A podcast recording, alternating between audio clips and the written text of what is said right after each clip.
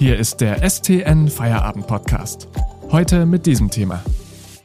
Kunst in Kryptowährung. Die Stuttgarter Galerie Kernweine geht neue Wege. Am Mikrofon ist Miriam Hesse. Hallo.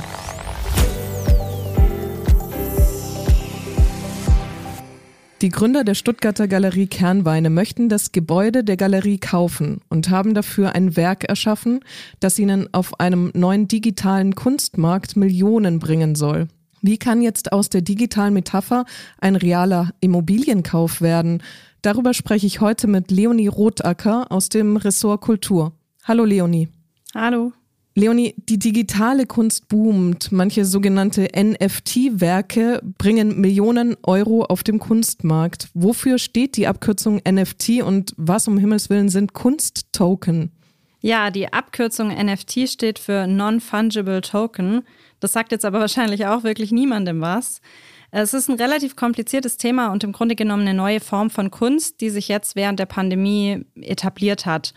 Und das sind eben rein digitale Kunstwerke. Also in dem Beispiel, das du angesprochen hast von der Galerie Kernweine, ist es zum Beispiel ein Video. Es kann aber auch eine Collage zum Beispiel sein, verschiedene Bilder.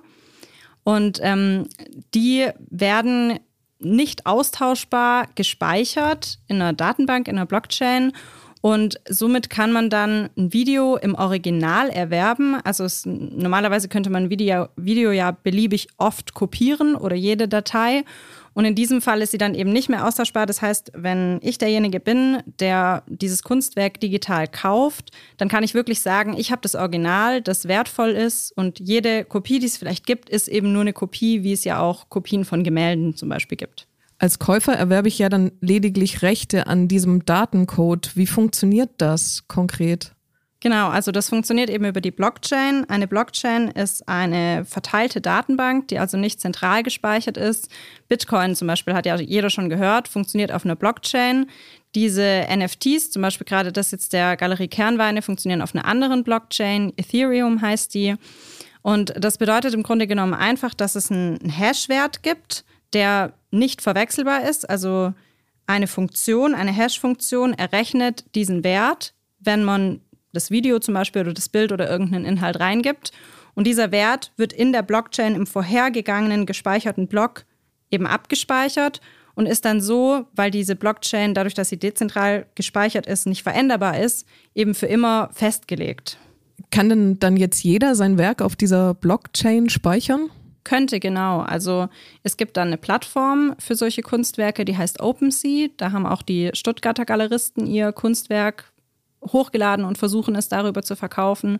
Und theoretisch könnte das jeder machen. Mein Kollege Sascha Meyer hat auch über das Thema berichtet und hat von anderen berichtet, die dann eben zwar was verkauft haben, aber dafür jetzt nur mehrere hundert oder tausend Euro bekommen haben, weil sie eben nicht so ja, bekannt oder erfolgreich sind damit. Und theoretisch kann es aber natürlich jeder machen. Warum ist denn diese Form der Kunstvermarktung für Kunstsammler überhaupt interessant? Das ist eine Kernfrage im Moment noch, ob sie denn interessant ist. Also wir haben jetzt gesehen, dass ähm, im Auktionshaus Christie's ein N F T für viele Millionen Dollar versteigert wurde.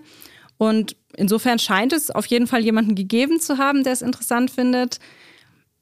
Natürlich ist es was anderes bei einem Gemälde, wo ich wirklich sagen kann, ich habe das original gemalte Gemälde. Da gibt es ja nichts dran irgendwie zu rütteln.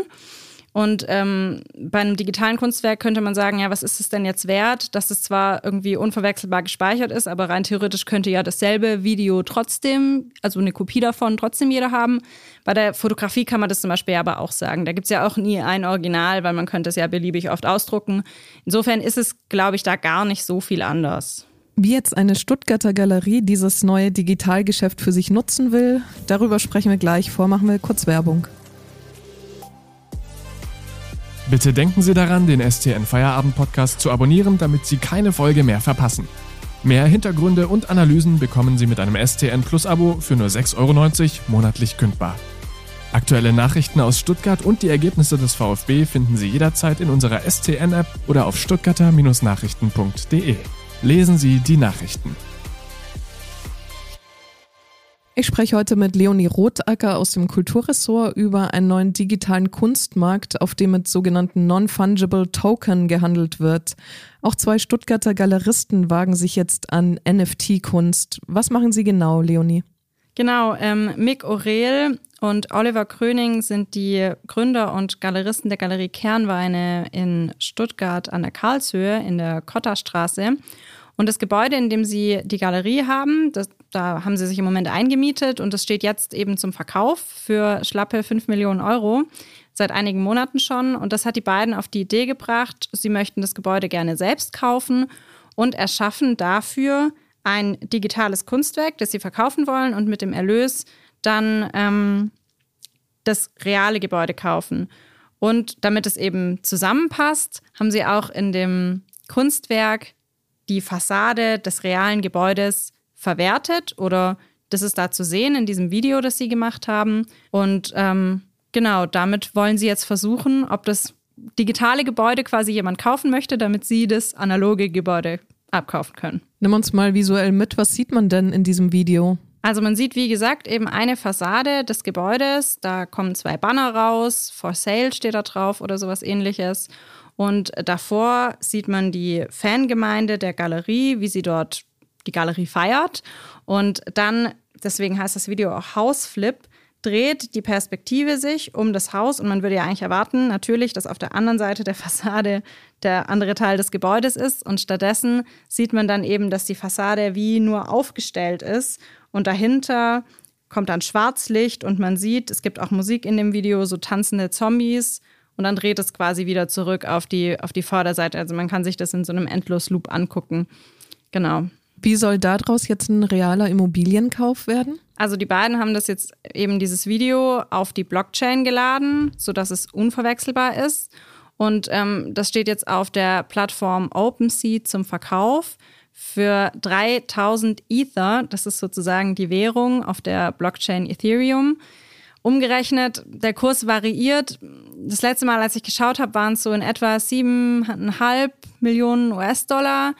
Ist natürlich schwer zu sagen und kommt auf den Zeitpunkt des potenziellen Verkaufs an, wie viel es dann tatsächlich wert ist. Aber dort kann jetzt eben jeder Kunstsammler, der interessiert ist, dieses ähm, ja, Kunstwerk ersteigern und muss es aber eben in Kryptowährung bezahlen. Also man kann es nicht mit normaler Währung bezahlen. Und da gibt es auch schon Interessenten?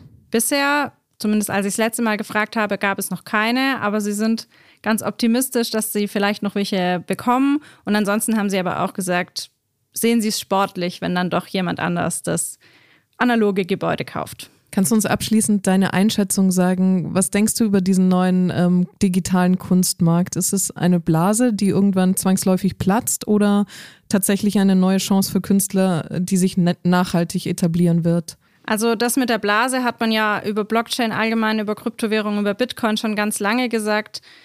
Es gibt auf der anderen Seite die Leute, die sagen, das ist die Zukunft und bald werden wir mit nichts anderem mehr bezahlen. Und genauso ist es, glaube ich, im Kunstbereich eben auch oder in jedem Bereich, für den man eine Blockchain benutzen kann. Es gibt Potenziale auf der einen Seite und natürlich aber auch Nachteile auf der anderen Seite, so wie zum Beispiel, ich erwerbe kein reales Objekt, wenn ich sowas kaufe, was für viele bestimmt auch ein Nachteil ist, wo sie sagen, das interessiert sie dann nicht. Insofern denke ich, wird man das einfach beobachten müssen. Aber ich weiß, dass zumindest Mick Aurel, mit dem ich gesprochen habe, schon glaubt, dass das ein fester Bestandteil der Kunstbranche in Zukunft wird. Und ich denke, das kann gut sein. Vielen Dank an Leonie Rothacker aus dem Kulturressort. Und einen neuen Feierabend-Podcast gibt es am Montag. Ich wünsche Ihnen ein schönes Wochenende. Das war der S T N Feierabend-Podcast für heute. Mehr News gibt's im Netz unter stuttgarter Nachrichten punkt de.